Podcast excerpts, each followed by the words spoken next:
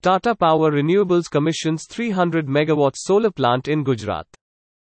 In a press statement, Tata Power Renewables Energy Limited, TPREL, a subsidiary of Tata Power, has commissioned a 300 MW solar power plant in Gujarat's Dholera. It is India's largest single-axis solar tracker system. Annually, this solar power plant will generate 774 MUs.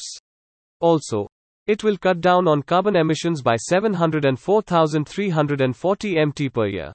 The solar power plant was commissioned well within the stipulated timeline.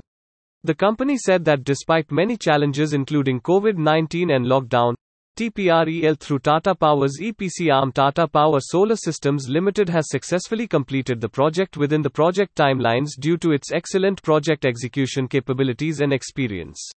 After the successful completion of the commissioning of the solar power plant, the Chief Executive Officer and Managing Director of Tata Power, Dr. Praveer Sinha said, "Our technical expertise and project execution skills will further solidify our position in the solar EPC space and help India lead the way in renewable energy growth."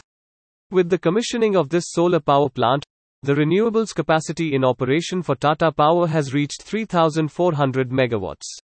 Out of this, solar capacity stands at 2,468 MW and wind at 932 MW. This podcast ends here.